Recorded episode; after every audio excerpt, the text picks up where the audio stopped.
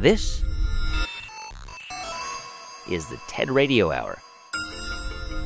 Each week, groundbreaking TED Talks. TED Talks. Um, TED. TED. Technology. Entertainment. Design. Design. Is that really what it stands for? I've never known that. Delivered I never at. TED conferences around the world. It's The gift of the human imagination. We've had to believe in impossible things. The true nature of reality beckons from just beyond. Those talks, those ideas, adapted for radio. From NPR. I'm Guy Raz. So these days, our attention is pretty much up for grabs. And the stuff that's trying the hardest to get it is usually right at our fingertips.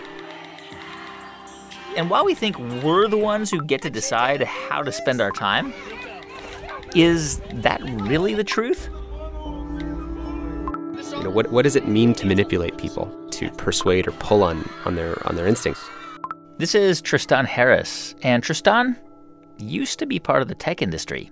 He was a design ethicist at Google. And I was there for about a year working first on, you know, sort of assistant-like features in Inbox, which became sort of the next version of Gmail. But then, after basically spending his whole career in Silicon Valley, something in Tristan changed.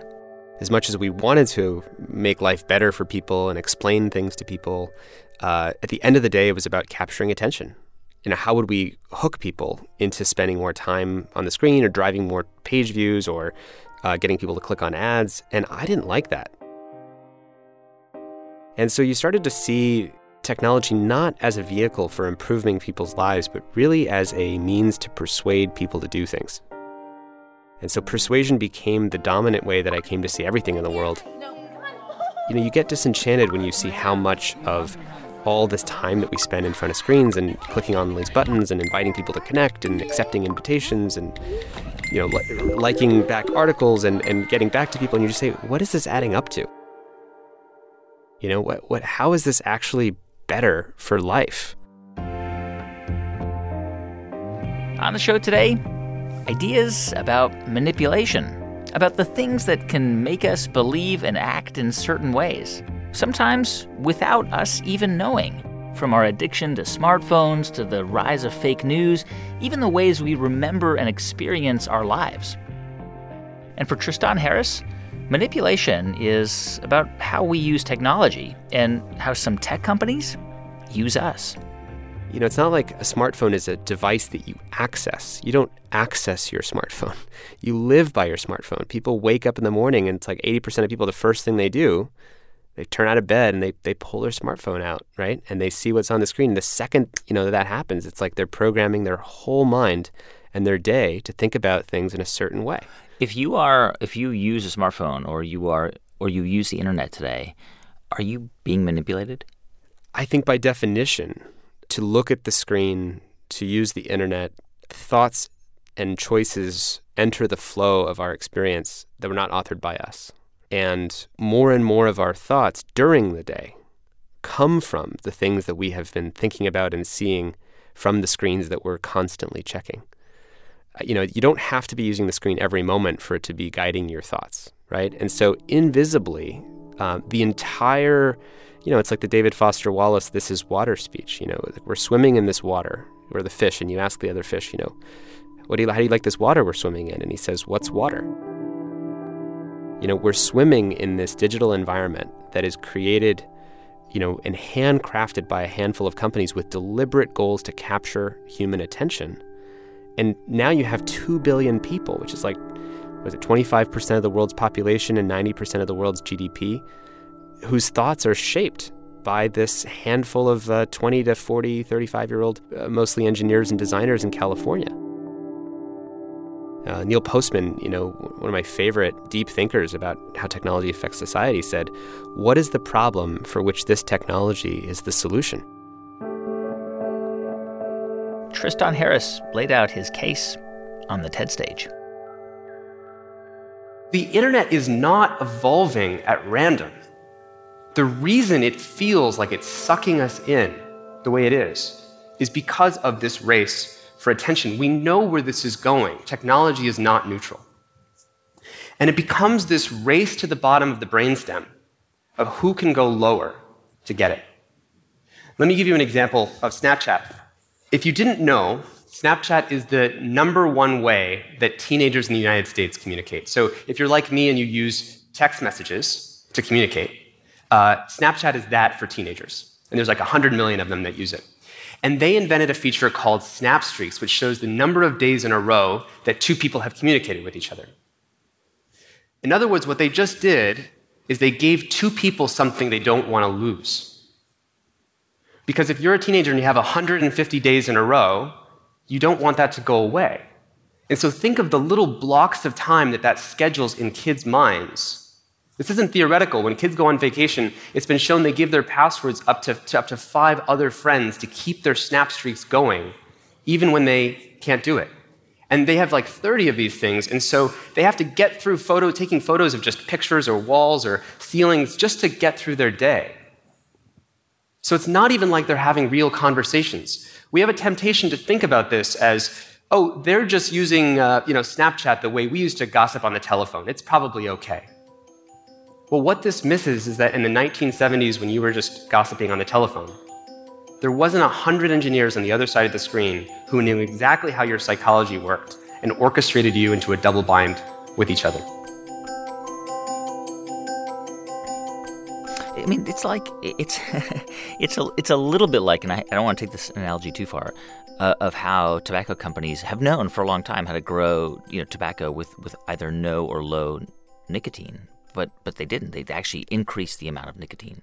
That's right. And this is even worse than that. And I'm not trying to be alarmist, but the reason why it's different than just tobacco is that it's actually social. You know, there's always this narrative of, oh, you know, we always worry about new technologies. People worried about newspapers on the subway. We're not talking to each other. People worried about TV. We're just going to amuse ourselves to death, which is honestly partially true. You know, human beings are resilient, but uh, what this misses is there's three new elements that get missed in this conversation. The first is that we've never had a medium that was so totalizing. Two billion people checking 150 times a day, from the moment that they get up in the morning to every bathroom break, to every coffee line, to every, you know, going to sleep at night. So it's a totalizing kind of environment. You know, we go from using a product to being jacked into the matrix, except the matrix is this sort of soft, invisible matrix that's kind of created by a few different companies Apple, Google, and Facebook. The second one is that it's social, right? TV radio didn't didn't say these are where your friends are hanging out and where you've been left out. Uh, we never made it easier to show what you should be jealous of in other people's lives. And the last thing is that it's intelligent and personalized, and it gets better every day. So, you know, TV or radio didn't watch what you looked at and then tried to dynamically change the course of the television show. Whereas Facebook is a monolithic AI that basically says every single time you click, you're teaching us what will keep you here. What I mean, what you're suggesting is that there are a handful of companies, maybe three, four, or five, that have more manipulative power over over the human species than anything or anyone has had at any time in our history. Absolutely. And this is the thing that people miss. It's like, why are we so obsessed with governments? I mean, 2 billion people use Facebook every day. That's more than the number of followers of Christianity. 1.5 billion people use YouTube every day, every day. And that's more than the number of followers of Islam. So these things have an enormous amount of influence, more than any other government, over people's daily thoughts and beliefs. So, you know, for everything we want governments to be held accountable to, why in the world would we not have something that holds technology companies accountable to human values as opposed to just capturing attention, which is the only thing that they answer to is the stock market and capturing attention. Well, I mean that's the thing. I mean, you're talking about this incredible ability to manipulate our thoughts and our choices, but I think in response, these companies would say, well, well, these are choices people make. We live in a in a capitalistic society. I mean, we are businesses, and of course, we're vying for people's attention because that translates into into money. This is an old story. This isn't new. Businesses have been doing this since time immemorial. Yeah. Well, this is um, the classic defense that the companies make is if you don't like the product, just use a different product.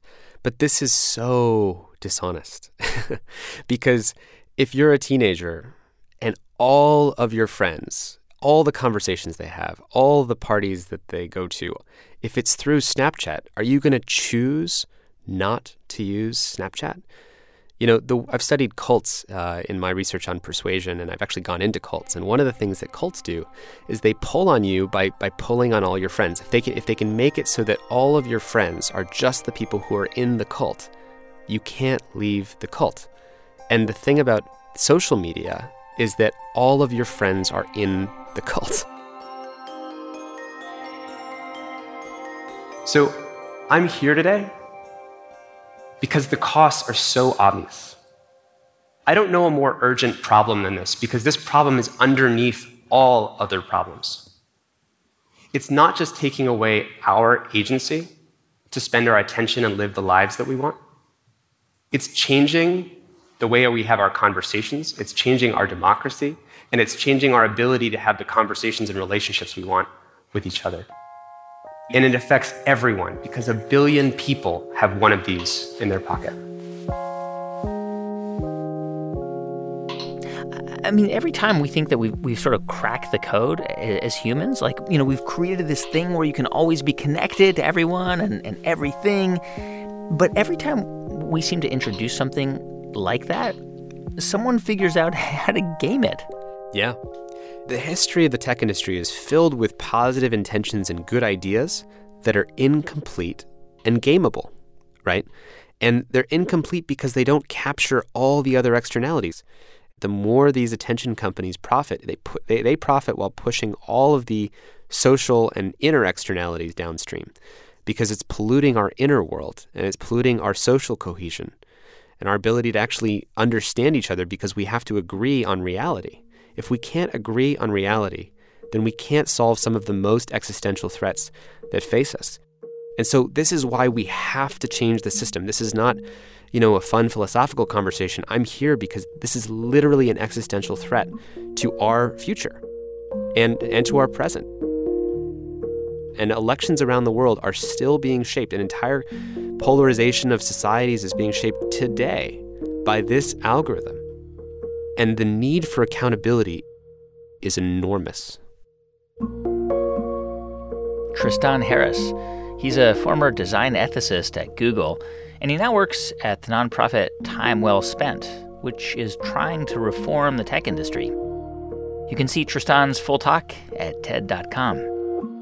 On the show today, ideas about manipulation. I'm Guy Raz, and you're listening to the TED Radio Hour from NPR.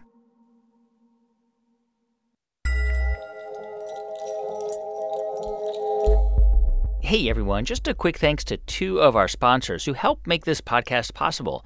First to Wells Fargo, funders of a grant to Coalfield Development Corporation, where Adam Warren trains Appalachians for jobs in solar installation. We're trying to keep people here so that they don't have to leave. They can live and work in the communities they grew up in doing something else.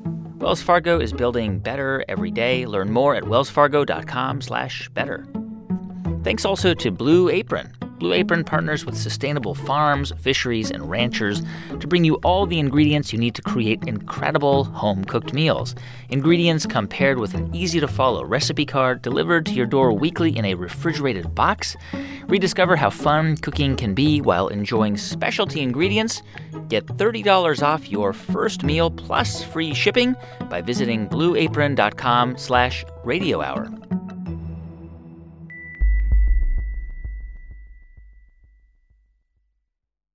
It's the TED Radio Hour from NPR. I'm Guy Raz. And on the show today, ideas about manipulation, about truth and lies, and what happens when sometimes it's hard for people to see the difference. I think manipulation is trying to get somebody to think a certain way or act a certain way. And I think that certainly in, my line of work, it's a step beyond what most journalists think their role is. This is Ali Velshi. I am an anchor and uh, co host of uh, a couple of shows at MSNBC and NBC News.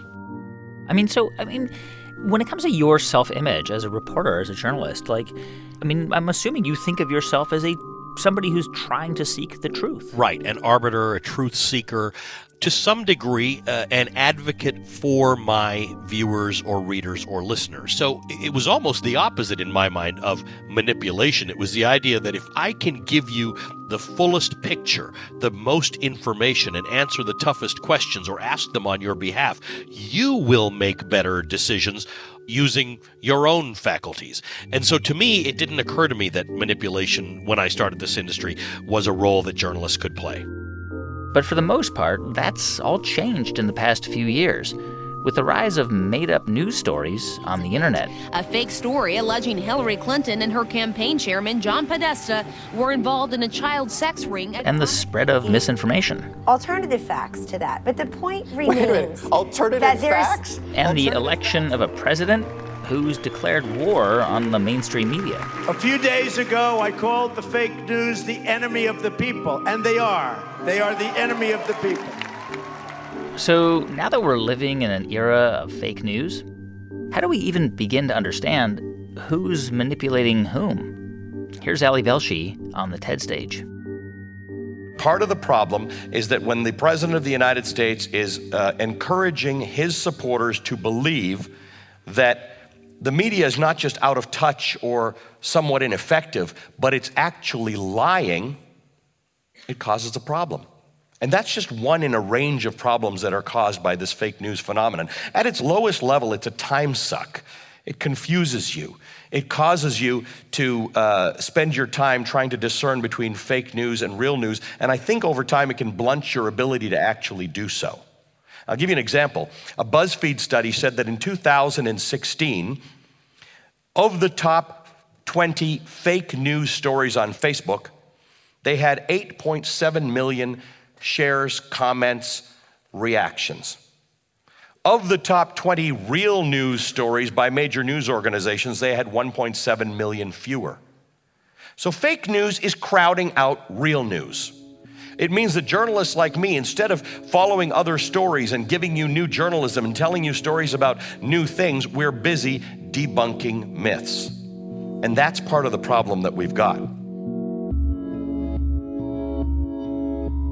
When did you start to notice that just objectively false news stories, lies, uh, ma- sort of masking as real news stories, were uh, were happening and were, were starting to influence people.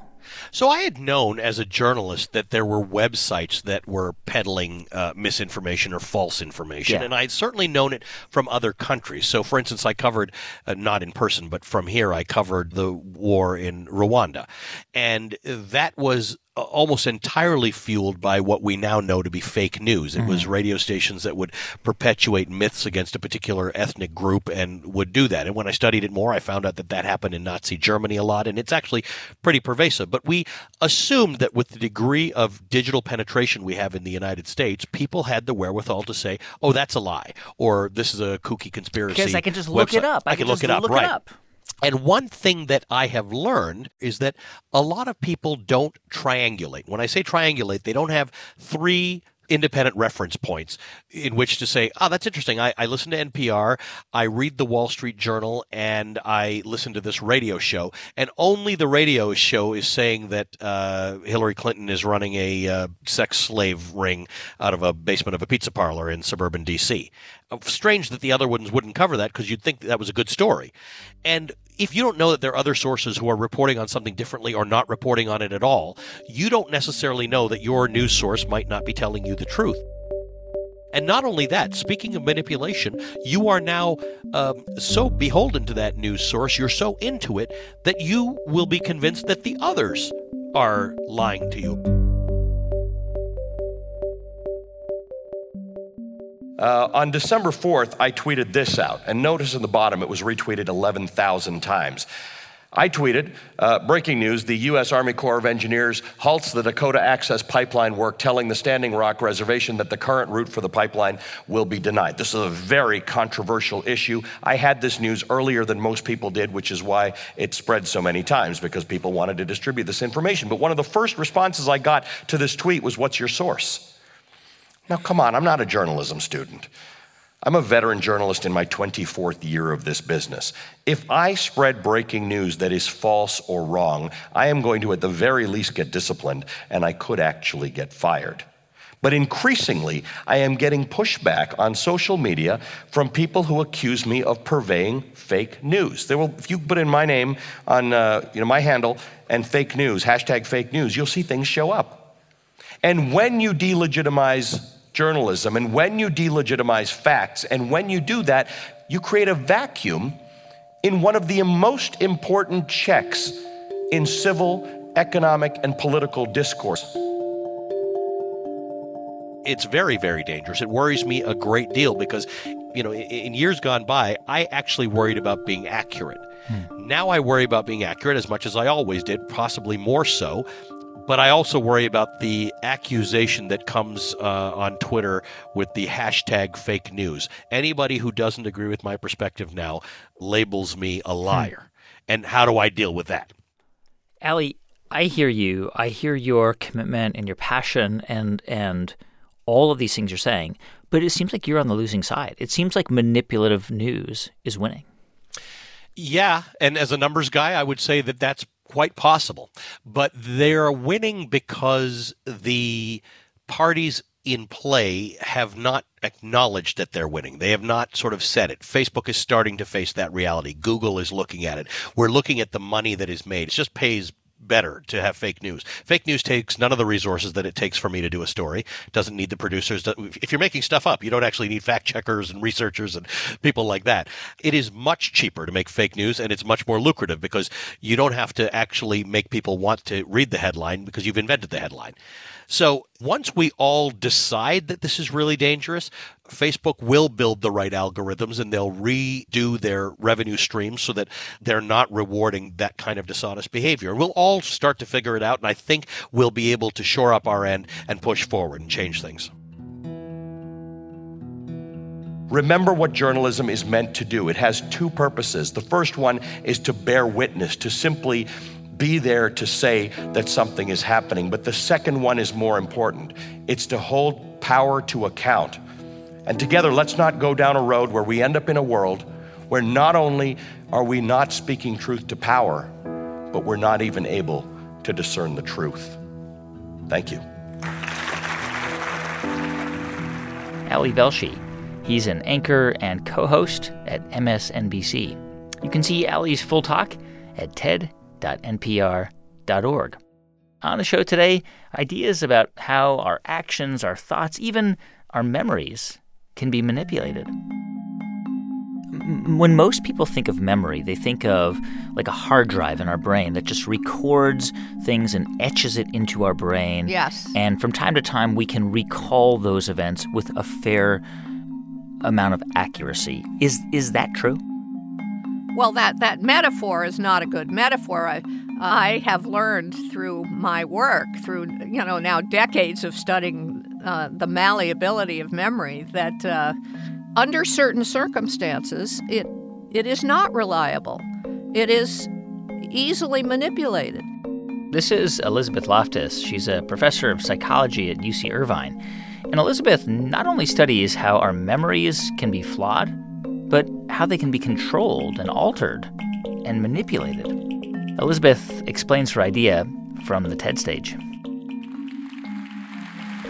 I'd like to tell you uh, about a legal case that I worked on involving a man named Steve Titus. Titus was a restaurant manager. He was 31 years old, about to be married. She was the love of his life.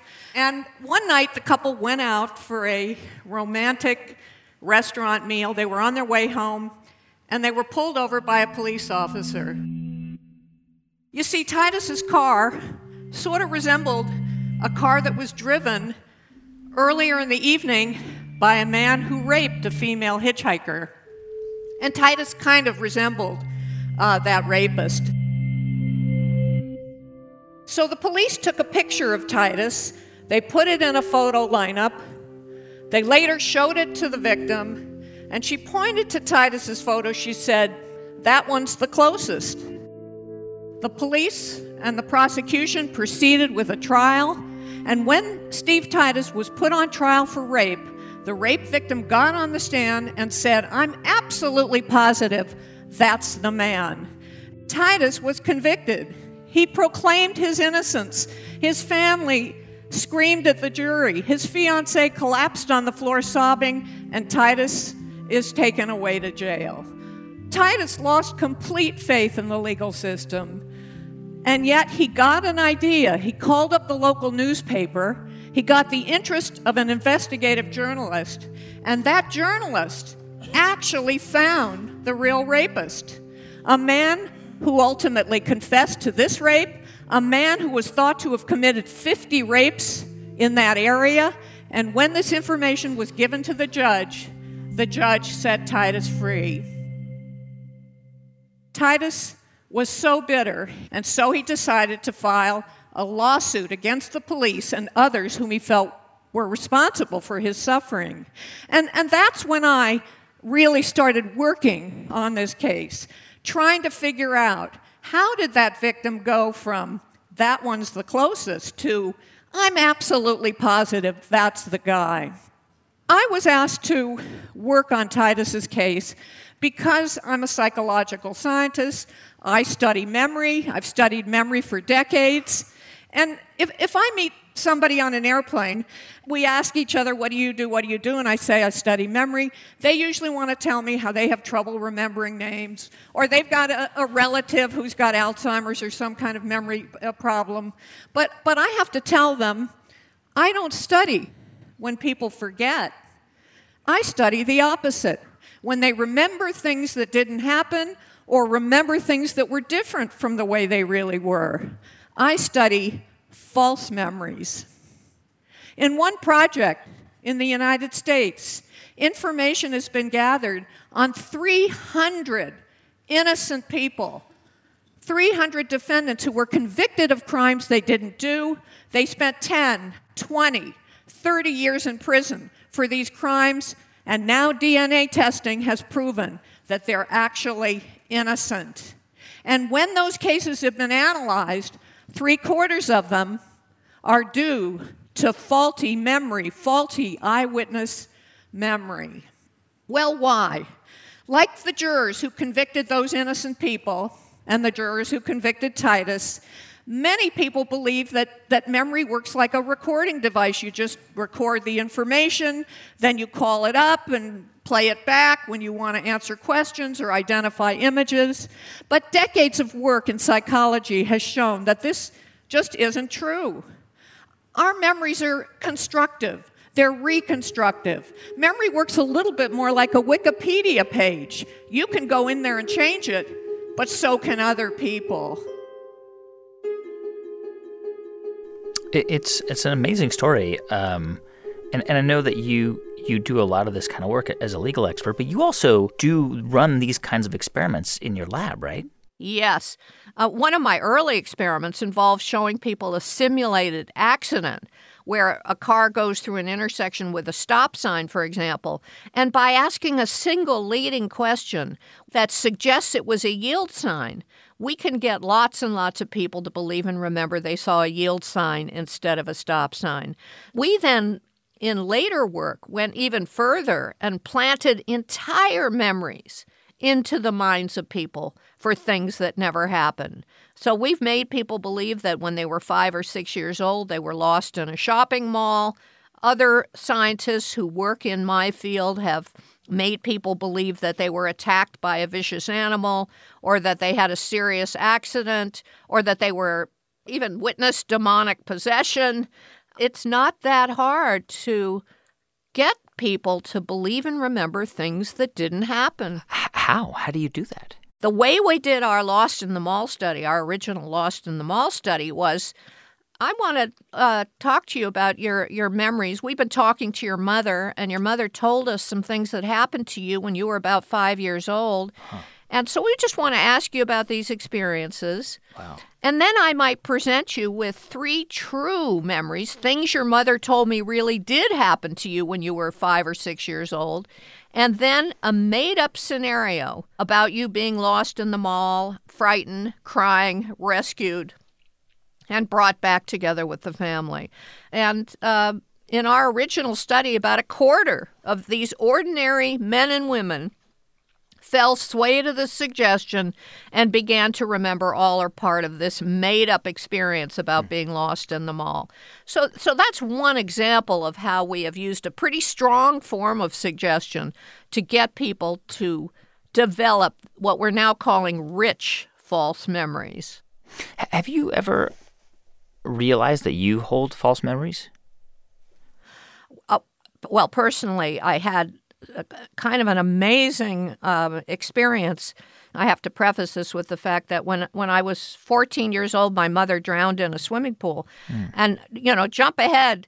Decades later, I went to a 90th uh, birthday party of one of my uncles, and one of my relatives told me that I was the one who found my mother's body, and I said no, it, no, it didn't happen. And this relative was so positive that I went back from that family reunion and I started thinking about it and I started maybe visualizing it and I started to think maybe it really did happen. I started to make sense of other facts that I did remember in light of this news. Uh, and then my relative called me up a week later and said, I made a mistake. It wasn't you. And and so I thought, oh my gosh, I, I just had the experience wow. of my my subjects where wow. someone convincingly tells you and you start to visualize and you start to feel it and uh, and then and then it wasn't true. When you feed people misinformation about some experience that, that they may have had, you can distort or contaminate or change their memory. Misinformation is everywhere. We get misinformation not only if we're questioned in a leading way, but if we talk to other witnesses who might consciously or inadvertently feed us some erroneous information, or if we see uh, media coverage about some event we might have experienced. All of these provide the opportunity for this kind of contamination of our memory. In just a moment, we're going to hear more from Elizabeth Loftus on the ethics of memory manipulation. I'm Guy Raz, and you're listening to the TED Radio Hour from NPR.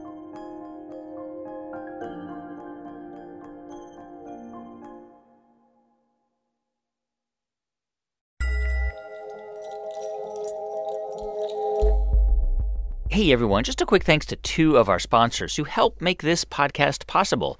First, to Samsung Home Appliances, helping you take on the holidays with new kitchen appliances. Stream holiday tunes, manage shopping lists, and see who's at the front door right from your Family Hub refrigerator.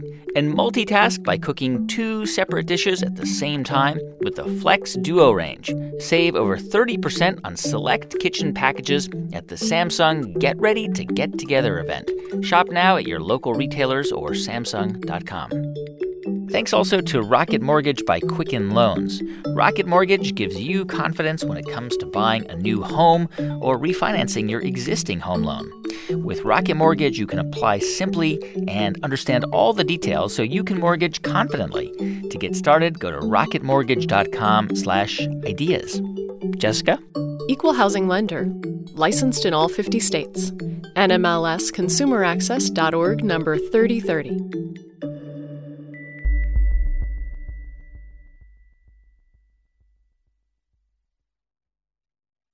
It's the TED Radio Hour from NPR.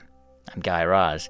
And on the show today, ideas about manipulation, how outside forces can alter and control how we view the world, even how we remember it. And just before the break, psychologist Elizabeth Loftus was describing some of the experiments she's conducted on memory manipulation. Here's more from Elizabeth on the TED stage.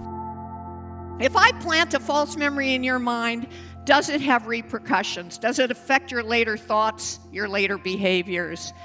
Our first study planted a false memory that you got sick as a child, eating certain foods hard boiled eggs, dill pickles, strawberry ice cream. And we found that once we planted this false memory, people didn't want to eat the foods as much at an outdoor picnic.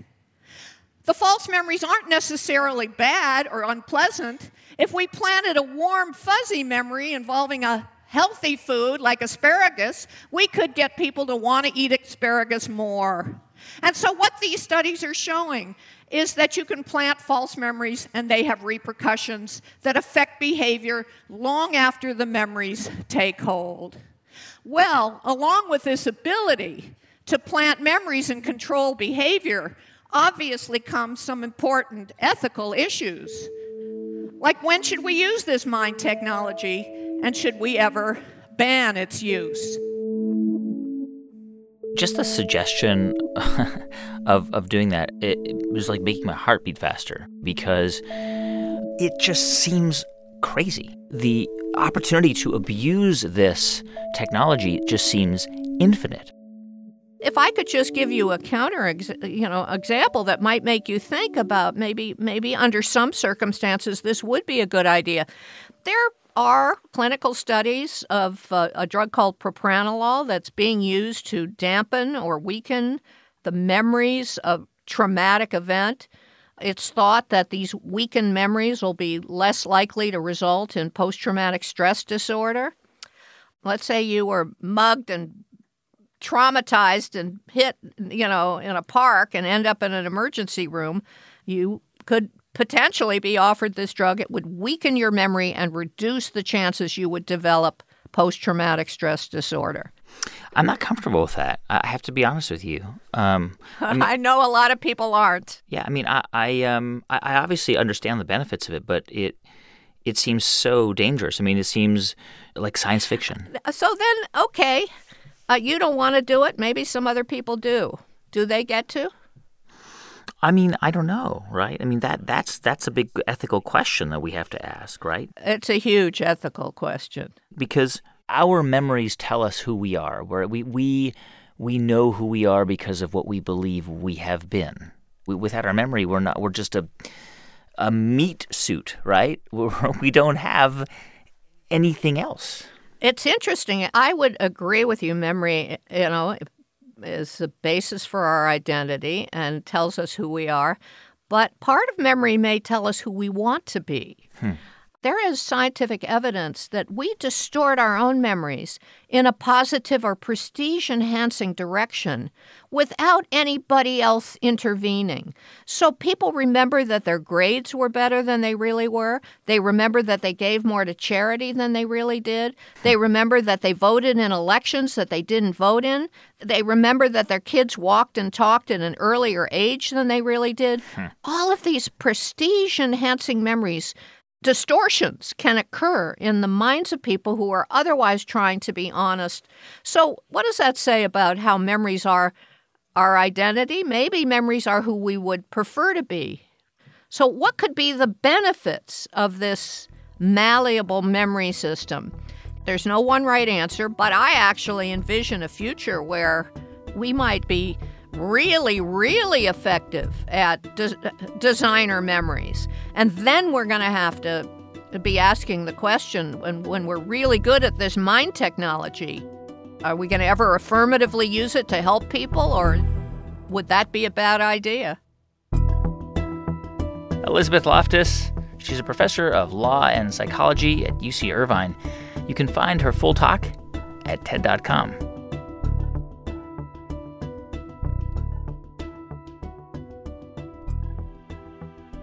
So, we've just been hearing from Elizabeth about how easy it is to manipulate memories through the power of suggestion. But what if we could take it one step further? So, Steve, first of all, introduce yourself. Tell me your first and last name, and what do you do? Sure. Uh, my name's Steve Ramirez, and I'm an assistant professor of neuroscience at Boston University. And Steve's research is focused on a different kind of memory manipulation. And his interest in this? It all began with a breakup. Yeah, uh, so it turns out breakups are not fun. It was during his first year of grad school. And I was going through a, a pretty, like, tra- I would say traumatic in quotes uh, breakup. And during that breakup, Steve started to relate to a character he'd seen in a movie, Eternal Sunshine of the Spotless Mind, with Jim Carrey. And uh, Kate Winslet. Kate Winslet, of course, yeah. And uh, what what's the story again? Yeah, so the premise is that uh, you know this is sometime in the near future where you can go in and erase memories. She's there with this guy, and she looks at me like she doesn't even know who I am. And then this couple that recently broke up were so debilitated by their once fond memories of each other that uh, Jim Carrey's character wants to go in and have a small procedure where they erase those memories. Actually, creating a map of your brain. Okay, let's get started. And then, as those memories are being erased, he starts realizing like maybe maybe I don't want to erase them, or maybe if I do erase them, it's going to change my identity. Please let me keep this memory. Just this one. Are you doomed to repeat the past if you don't if you can't remember it? So the premise of the movie is, would you do it? Um, you are a neuroscientist. You study the brain. Yes. Is that is that movie like plausible in any way? So yes and no. Um, the idea that you can erase a memory, like yeah, I mean, like we, you can see cases of amnesia that happens during a particular kind of brain damage or Alzheimer's or things like that. So we know that memories can be erased. It's just a matter of how, like what's what's the intervention in the brain that's leading to memory erasure. And in the movie, it kind of throws the baby out with the bathwater a little bit too much because you don't have to get rid of the entire memory of this person and the breakup and the sights and sounds and smells. So, given what we know about neuroscience these days, we can go in and try to suppress, for example, the emotional components of a memory, but leaving the memory of what happened intact. So, that difficult breakup Steve had in college, it eventually led him to design a research experiment a lot like the one in the movie. He tells a story on the TED stage. And just a quick note Steve was joined on stage by his former collaborator, Shu Liu, who sadly passed away in 2015. For the longest time, all I would do is recall the memory of this person over and over again, wishing that I could get rid of that gut wrenching, visceral blah feeling. Now, as it turns out, I'm a neuroscientist, so I knew that the memory of that person and the awful emotional undertones that color in that memory are largely mediated by separate brain systems. And so I thought, what if we could go into the brain and edit out that nauseating feeling, but while keeping the memory of that person intact? And then I realized maybe that's a little bit lofty for now. So, what if we could start off by going into the brain and just finding a single memory to begin with? Could we jumpstart that memory back to life? Maybe even play with the contents of that memory. All that said, there is one person in the entire world right now that I really hope is not watching this talk. So As neuroscientists, we work in the lab with mice trying to understand how memory works. And today, we hope to convince you that now we're actually able to activate a memory in the brain at the speed of light. To do this, there's only two simple steps to follow. First, you find and label a memory in the brain and then you activate it with a switch. As simple as that. Well, their experiment was a little more complicated than that. Basically, Steve and Shu brought a bunch of mice to their lab and then looked at the memory region of their brains, called the hippocampus, and then they shot pulses of light into certain cells that were associated with a specific memory. The idea was to implant a new memory in place of the old one. It's a technique called optogenetics. Opto meaning light, and then genetics, of course, because genetics, like that's how we go in and start engineering these brain cells. And it's it's literally shooting a laser into the brain. It's it's a small optic fiber that's about the width of a cocktail straw, hmm. and you can uh, gently nestle it in whatever brain area you would like, and then shoot light onto that brain area, and then see what happens when you turn those brain cells on. And we did that successfully uh, with a memory. Oh, wait, wait, hold on one sec. What was the memory you were trying to reactivate? Like, I don't know, like the mouse was like eating a big piece of cheese or something like that? So, mice can form a million and one different kinds of memories, but we wanted to start with one where we could say, okay, the animal looks like it's recalling the memory or not. Like, we wanted it to be as binary as it gets. Yeah. And to do that, uh, we chose to try to f- activate a mildly negative memory. And not because we're evil scientists in white coats and you want to give these mice a negative experience. No, it's that recalling a negative memory in animals is easier uh, to look at and say, well, if the animal is recalling a negative memory, usually what they do is they just huddle in a corner and remain immobile. We call it freezing behavior mm. because the animal looks like it's freezing in place. So we were trying to reactivate a freezing response. Like, did the animal freeze when we turned the light on? Because if so, it begins to support the idea that the animal is recalling a negative memory, Yeah. which uh, we had successfully demonstrated. Right. So okay, so the mouse freaks out or it gets really scared because all of a sudden you've probably triggered a memory of it being, you know, cornered by a cat or something. I just I watched a lot of Tom and Jerry, but who knows what it was? It was some some bad experience, and uh, and then what happened when you removed the shining light from from the brain? then the behavior goes back to normal. It doesn't show evidence of recalling a memory anymore. Now, that's good and bad. So that's good because it means, you know, we, we say that those effects are quote unquote reversible because you can induce memory and then you can reverse it and go back to some kind of baseline. It's not good if you're trying to reprogram the brain permanently and especially in a therapeutic manner, which is some of the stuff that uh, my lab currently does now, which is what if you turn those brain cells on and off a lot? What if you chronically stimulate those brain cells to try to induce some kind of therapeutic like changes in the brain? Yeah. I mean, you could imagine, and we're not there yet, we're very far away from this, but you could imagine taking somebody who experienced uh, trauma or, or, or a veteran from war who, who was suffering from PTSD and activate a neutral memory in their brain so as to prevent them from re experiencing that trauma.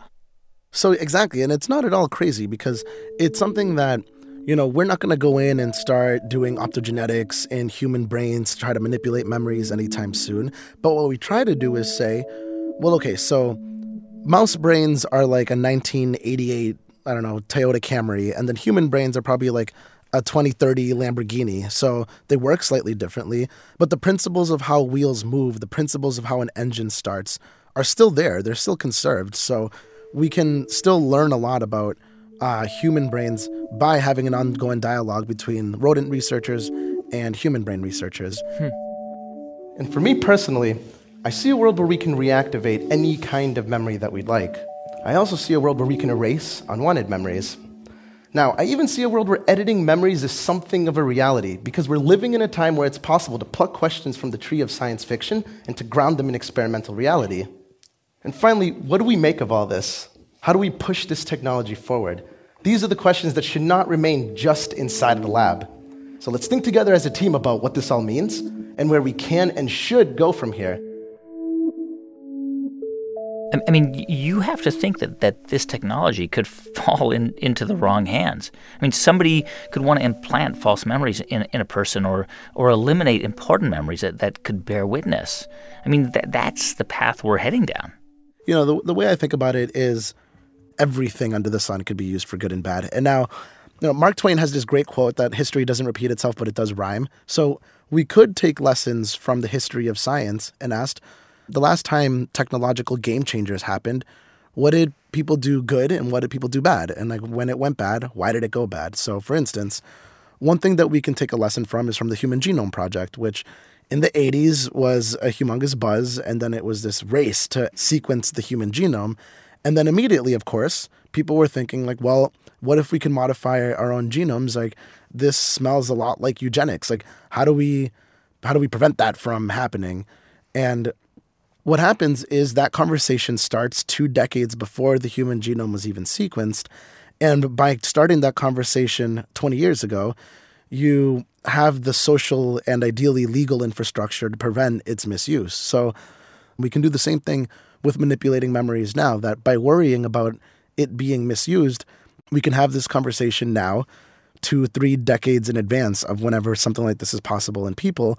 And when day zero gets there, we'll have enough social and legal infrastructure where it's on everybody's minds, and ideally uh, keep it in a regulated and morally responsible manner. But but I mean, even if we have all the right conversations, I mean, e- even if we don't misuse this technology, I'm still a little bit troubled by the potential of this because it, it suggests that nothing is going to be real. Like like everything could potentially be falsified or, or manipulated or invented.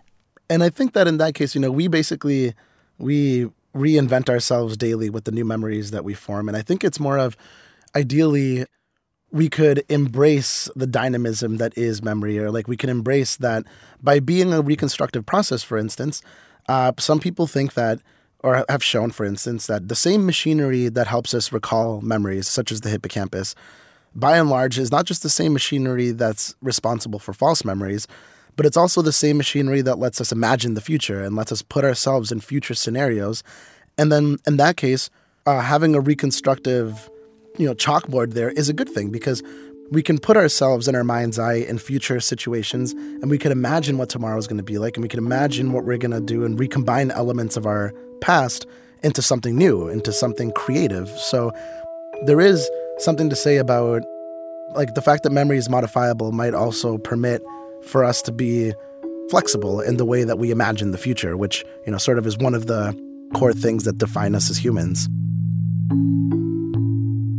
Steve Ramirez, he's an assistant professor of neuroscience at Boston University. You can watch the full talk he gave with Shu Liu at TED.com. Your hidden persuasion seems quite sincere.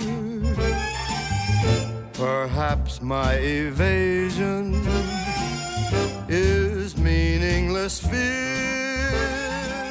Hey, thanks for listening to our show Manipulation this week. If you want to find out more about who is on it, go to ted.npr.org. To see hundreds more TED Talks, check out TED.com or the TED app. And you can listen to this show anytime by subscribing to our podcast. Do it now on Apple Podcasts or however you get your podcasts.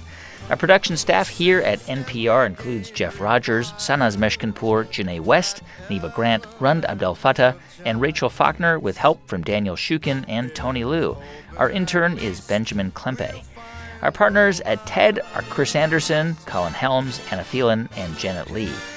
I'm Guy Raz, and you've been listening to Ideas Worth Spreading right here on the TED Radio Hour from NPR.